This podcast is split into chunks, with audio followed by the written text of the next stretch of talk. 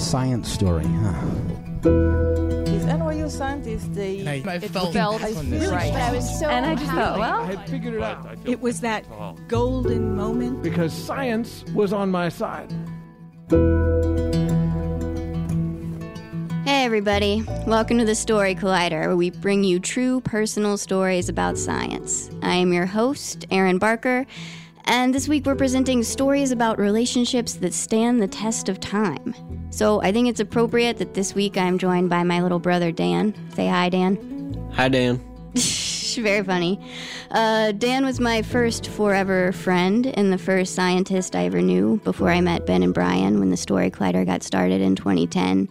And it's also appropriate because June is Pride Month, and this month every episode will feature someone who identifies as lesbian, gay, bisexual, transgender, or queer, sharing a story that connects this identity to science in some way. And uh, I know that this is something that Dan has dealt with for a long time in his life. Um, I remember back in high school, Dan, you had an experience with a lab partner, right? Uh, yes. He said that um, gay people can't do science. oh man, he should really look up Alan Turing. you know, I've, I have not, that's something that I have never heard elsewhere.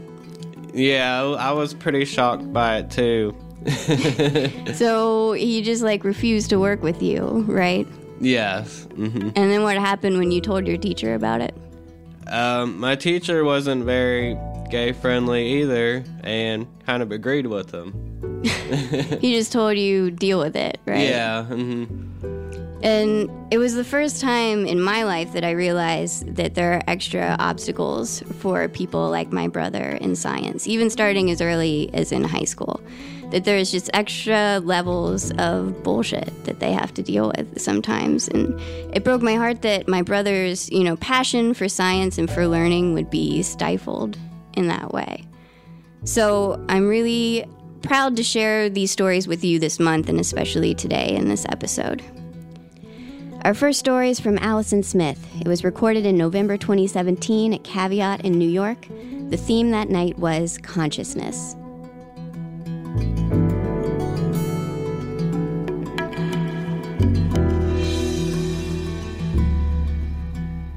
So my father woke me up every morning with the bones of Saint Gerard and the bones of Saint John Neumann. They were relics. They were discs of copper about the size of a half dollar, and they had a little glass plate on the front, and underneath the glass, there was a little pile of white powder. The white powder, the pulverized bone of the saint. Yeah. So these relics lived on my dad's bedside table in my parents' unheated bedroom. And this was upstate New York, so it got cold. So I woke every morning to the feel of ice cold metal on my forehead and my father's mumbled prayers. If you can guess, I was Catholic. Yeah, yeah, it wasn't, you know, science or facts or information that shaped our world. It was God.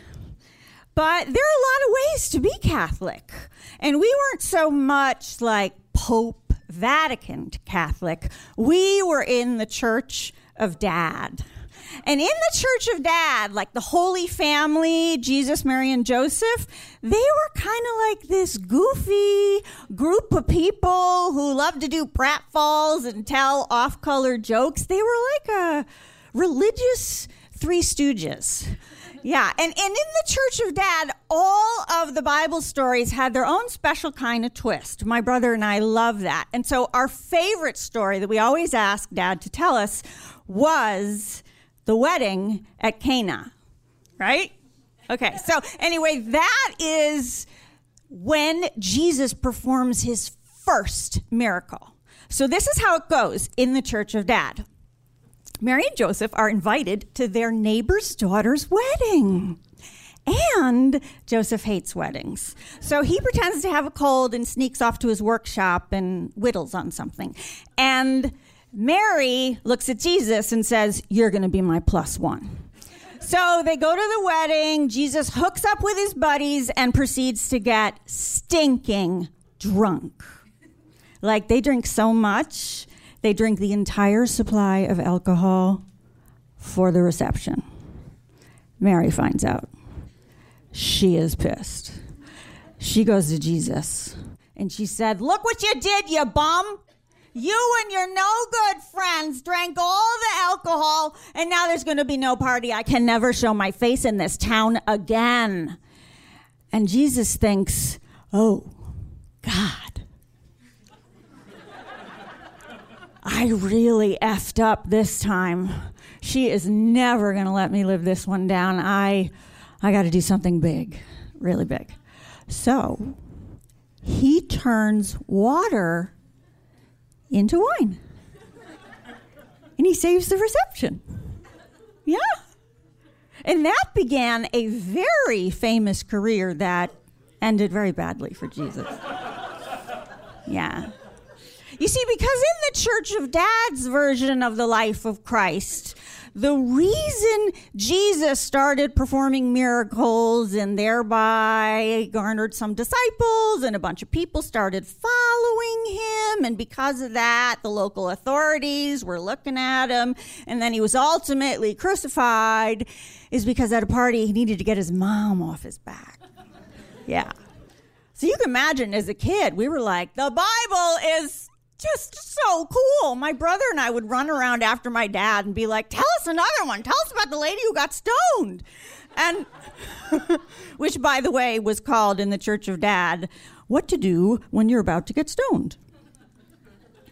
So it was really just idyllic. And my brother and I, we, we just believed so deeply. We felt that we were carried in the hand of God, and we had an unshakable faith.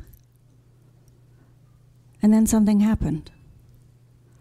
Something so heartbreaking that my faith was gone in an instant. It's 1984. I'm 15. My brother Roy is 18.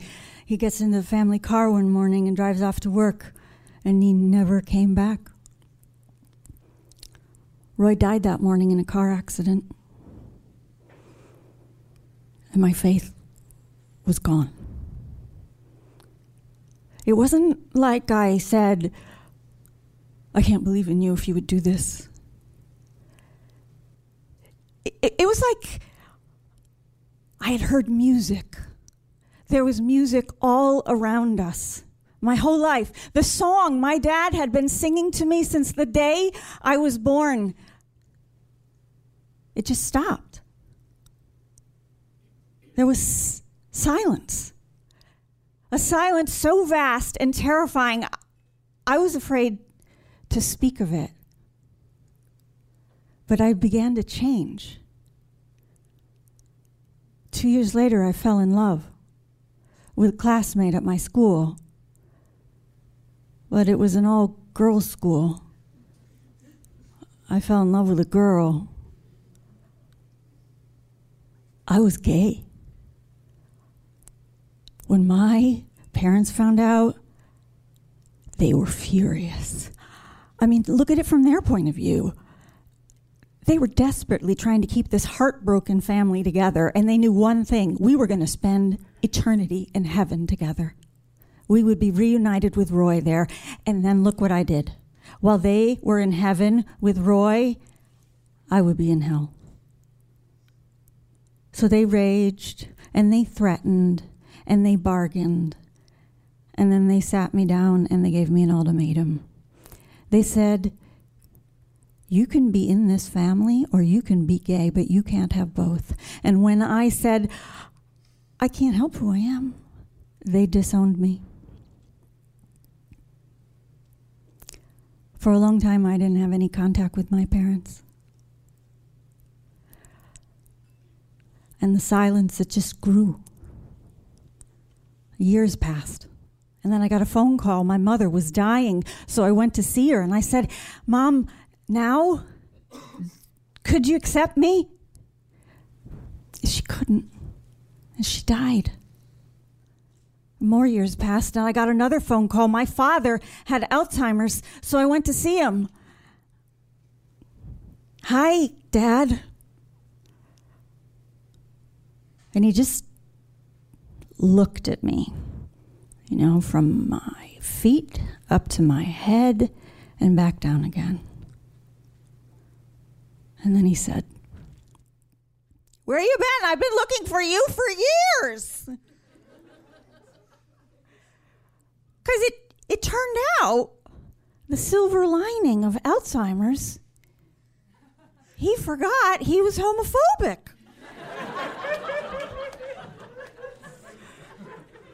But he, he didn't forget God or anything. He just forgot the fire and brimstone part. And so, like, we were together again. And for four years, my dad and I, we had the best time. We had like a million ice cream sundaes, and we went for endless walks around the nursing home where he lived, and, and we went shopping. He suddenly loved shopping for clothes, like men's clothes, women's clothes. He didn't care anymore. He loved it all. He wore it all. And and and best of all, he loved my partner Cindy. He couldn't remember her name, but anytime she left the room, he would look around and he would say, "Where'd the other one go?" yeah. So since he was so devout, I um, I made sure that he could go to church every day, and when I could, I took him. And um, it was so remarkable to see him in church because as soon as the liturgy started, he sat up straight. His cloudy eyes got really clear, and he followed and gave every response, letter perfect, on cue. It was like his faith was stored in some other more robust part of his body than his brain. So, so one day after mass, we go shopping. I take him to the department store and we pick out some shirts. And while we're in line, ready to pay for them, this crazy storm blows into town. It's summertime and it just rains like cats and dogs. And even though we're inside, we can hear the thunder. And through the glass doors, we can like see the sky get dark and it starts flashing with lightning. And I look over at my dad, and his eyes are huge. And he drops the shirts, he starts shaking, and then he starts pacing around like a caged animal. And I realize he doesn't know that this is just weather. He he thinks this is the end of the world. And and and and everyone's looking at me like what's up with that guy? And you better fix it. And the store's about to close and it's dinner time and i got to get him back to the home. And so i have no choice. I pay for the shirts. I grab his hand and we walk together through the automatic doors out into the storm. And it's worse than I thought. It's like one of those crazy summer storms that really kind of is like the world is going to end for a couple of minutes. I mean, the sky is pitch black and it's the rain is coming down so hard. It's kind of like they're just dumping buckets of water on us. But we started, so we're going to keep going. I hold him tighter and we go straight for the car. We get halfway there and there's this huge crack of thunder. And my dad, he lets go of my hand and he just starts running out away from me and then into the traffic. And I'm like, Dad, Dad, Dad, come back. You know, it's not funny. And he, he doesn't understand. And he starts going even further. And the cars are whizzing by. And I'm like, Dad, it's just rain. Please, Dad, pl- please. And, and he's not listening to me. And I just think, oh my God, I can't lose you again. And I close my eyes and I say, Hail Mary, full of grace, the Lord is with thee. And when I open my eyes, my, my dad has stopped. Holy Mary, Mother of God, pray for us sinners. And he turns around and he looks right at me. Blessed are you among women. And he walks over and he stands right beside me. And I get his hand and we make it to the car. Thank you.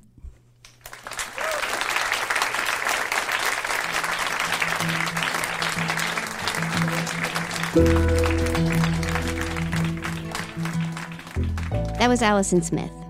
Alison is a writer and performer, and her writing has appeared in McSweeney's, The London Telegraph, The New York Times, and others. Her memoir, Name All the Animals, was named one of the top 10 books of the year by People and was shortlisted for the BookSense Book of the Year award. She's been awarded Barnes & Noble Discover Award, the Judy Grahn Prize, and a Lambda Literary Award. The Grand Prize winner of 2017's Ko Festival Story Slam, Alison has also played Jane Jacobs in the Amazon series The Marvelous Mrs. Maisel. Before we move on to our next story today, a quick word from our sponsor. Coco Chanel, Martha Stewart, Julia Child. You know these amazing women and how successful they are, but do you know their real stories? If you're a fan of the Story Collider, then you'll love the Great Women of Business podcast from Parcast. Focusing on the little known details, Great Women in Business explains things like how Debbie Fields started her empire at age 20 and how Coco Chanel was one of the first to understand branding as we now know it.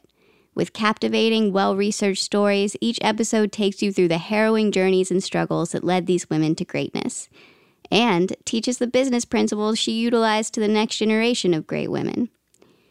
This 12 episode series premieres on June 5th you can find episodes on Brownie Wise, Martha Stewart, and Ruth Handler, co founder of Mattel and inventor of the Barbie doll, among others, every Tuesday. Visit Apple Podcasts, Stitcher, TuneIn, Spotify, Google Play, or wherever you find the Story Collider and search for Great Women of Business. Again, that's Great Women of Business, or visit parcast.com slash business to start listening. That's Parcast, P-A-R-C-A-S-T dot com slash business starting June 5th.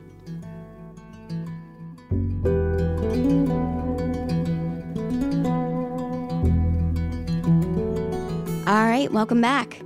Our second story today is from Peter Brannen. It was recorded in February 2018 at Caveat in New York. The theme that night was Destiny.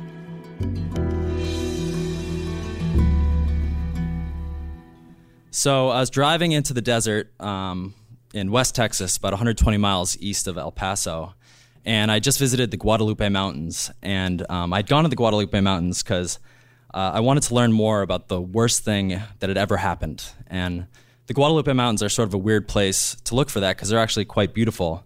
And um, part of the beauty of, of the Guadalupe Mountains is that they're not really mountains at all. It's actually a, a ancient reef from 260 million years ago when Texas was underwater. And um, if you know what you're looking for when you're hiking up the Guadalupe Mountains, you can see that you're just stepping on sponges and corals and bits of seashell from squid-like animals and things like trilobites. Um, it's it's sort of like this petrified aquarium in the middle of the, of the desert, and um, it's been said that you know hiking up the Guadalupe Mountains is about as close as you can get to scuba diving in this ancient sea. So it's just an incredible place. And the other interesting thing about it, and the reason why um, I was there is because I was researching and writing a book on the worst mass extinctions in the history of life. And shortly after this reef was formed, um, almost everything in it, everything you see on your hike um, up the mountains, and almost everything on the planet went extinct in the single worst mass extinction in the history of life on Earth, and the worst one by far. It's this event called the Permian mass extinction 252 million years ago. And one of the other, the, one of the scary things about that mass extinction, among a lot of things, is that it's thought to be caused by this huge injection of carbon dioxide into the air, which caused runaway global warming and ocean acidification and all these things that we're worried about today. Um, so I'm driving into the desert, and you know my car is sort of filled with um, uh, wrappers from gross gas station food, and my radio is just sort of searching for a station, and I'm all alone. I'm I'm thinking about this catastrophe that um, almost ended life on Earth, but I'm also thinking about this more personal catastrophe um, because in the months before. Um, I experienced something that sort of felt like my world was ending too, which is that my mom died. Um, and so everyone thinks that their mom's the best, but my mom was the best. Um, she was brilliant and funny and generous and warm, and she was a lifelong children's librarian at uh, public schools. And when she retired, this love of books and learning, she sort of continued it, and she got a master's degree in divinity and wrote a thesis on um, the architecture of French modernist chapels. So she's just incredibly smart and this erudition would come up in just casual conversation with her in some sort of amusing ways because she also had this really thick Boston accent that I'm not going to reproduce here. But she, in you know, in a typical exchange, I remember one time I was I was giving her grief for um, watching her favorite soap opera, which was One Life to Live, which I just thought was horribly sleazy. And she said, "No, you just don't understand it." Um, and in her words, it was actually magical realism par excellence. so she was wicked smart and she was wicked funny, and and now I'd never get to see her again. I'd never get to talk to her again.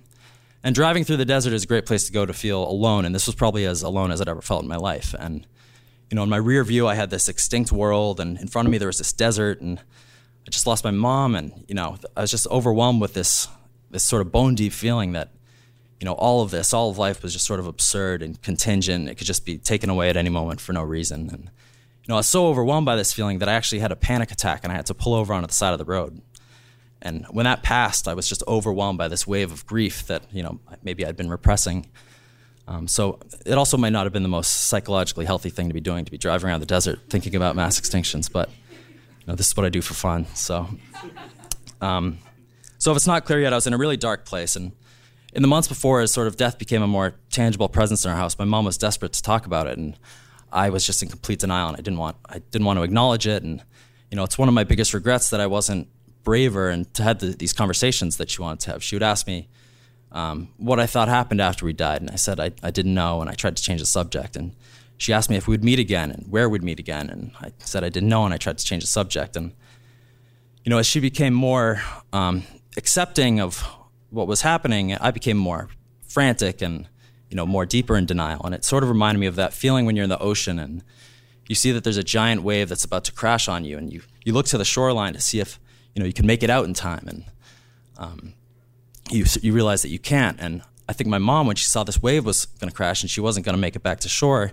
she sort of you know accepted it with this incredible grace, and I like to think she dove into the wave and sort of merged with it. And but in, in the meanwhile, I was sort of tumbling in the white water in the months afterwards. Um, but before she died, she found this trove of her old journals, and she said something that, that stuck with me, which was. Um, she she said she didn't recognize the young anxious girl who was who had written these journals even though it was herself and she said it's amazing how many different people you are over your lifetime and at first i didn't you know i didn't see a connection between you know the geology and the mass extinction stuff i was researching and this personal you know, sort of tragedy i was going through and but those words stuck with me and I, I came to realize and maybe this is kind of you know a tangent but I, I came to realize that they were sort of teaching me a very similar lesson, which is it's incredible how many different planets our Earth has been over its lifetime. So, for instance, my mom's from Boston, and I had just learned that you know Boston sits on rock that is ocean floor from the deep sea that had rifted off of Africa, which was near the South Pole 500 million years ago, in the sea that was filled with alien creatures. And um, geology was filled with these weird revelations about places that were familiar to me, and suddenly they were unfamiliar. So, for instance, this theater sits on top of rock that's called Cambrian schist, which is not a dirty word, but um, it's similarly it's this ocean floor rock um, from the dawn of animal life. Um, and so my apartment in Brooklyn sits on top of um, basically a dump heap that was left there by uh, ice age glaciers 10, 15,000 years ago. But if you keep digging down below that, you hit these red clays that are from a river delta from when there were that would have been home to mons- monsoons and dinosaurs. Um, and I learned that there were times in Earth's history when there was ice in the tropics, and there was other times when there were uh, crocodiles in the North Pole. And I think my mom was shocked that something as solid seeming as identity could be so in flux over time. And I was s- sort of learning the, the same lesson about entire worlds that, you know, mountains would be pushed up and worn away, and whole oceans would open and close over time. You know, I loved George Harrison, I love the song All Things Must Pass. And geology took this insight to an extreme. You know, my hometown and my apartment and this theater and everywhere I've ever been and loved would someday be at the bottom of the ocean or at the top of a mountain or, um, you know, in the middle of a desert or hundreds of miles underground in the Earth's mantle. And someday it might be in a black hole. You know, everything is in flux. And if, over time, the only constant is change. And I was told that the, you know, the only thing that could help heal the sorts of wounds that I had experienced was the passage of time. And in geology, I was experiencing the passage of time at its most, you know, intense form. And strangely, it was sort of, you know, grasping with these ideas was one of the more comforting things that, uh, that I found in, in this time. And that might sound strange because you might think like, considering your tiny place in the universe can make you feel very small and it might be sort of a scary exercise. And there's definitely something scary about um, the sorts of mass extinctions and things that I was researching. And that's why I felt such dread when I was in West Texas. But I came to realize that that was only half the story. And, you know, I, there's not everything, the world didn't end after the worst mass extinction of all time. It didn't end after any of the mass extinctions. The other half of the story is the recovery. And that's just as interesting a story as the disaster. So, 20 million years after the Permian mass extinction, the first dinosaurs show up, the first crocodiles show up, even the first mammals show up. The coral reefs came back. And what was lost was lost forever, but what emerged from the wreckage, these surviving pieces went on to build this incredible new, beautiful, amazing world that endured for hundreds of millions of years. And similarly, when my mom died, it hit me with the impact of an asteroid. And, you know, what I had lost, I had lost forever, but what she left behind was this, this legacy um, this legacy of kindness and generosity and curiosity and warmth and humor. And these were pieces that I could rebuild with after, after disaster. Um, so there's no recovering from losing a loved one. And, but it was true what people said. As time went on, the passage of time really is, it can heal. And um, a sort of equilibrium returned to my life. And, you know, I stopped having panic attacks. Um, and in the meantime, geology had given me this incredible new view of life as this really miraculous um, and brief but miraculous gift. You know, I came to see life as sort of this microscopic slice of experience that was between these two eternities, and it's incredibly precious. And when you when you lose a loved one, I don't think it's a occasion for um, anger necessarily, but it's a it's an occasion for for profound gratitude um, that the universe ever conspired to bring about such a miracle in the first place as another human being. Um, and I just thought to myself, man, how lucky am I that I was cobbled out of air, sea, and mud, and I was woken up on this strange planet, four and a half billion years already in progress. And I have a few precious decades to explore it and to meet the wonderful people here, and that there's really no time to waste. Thank you. That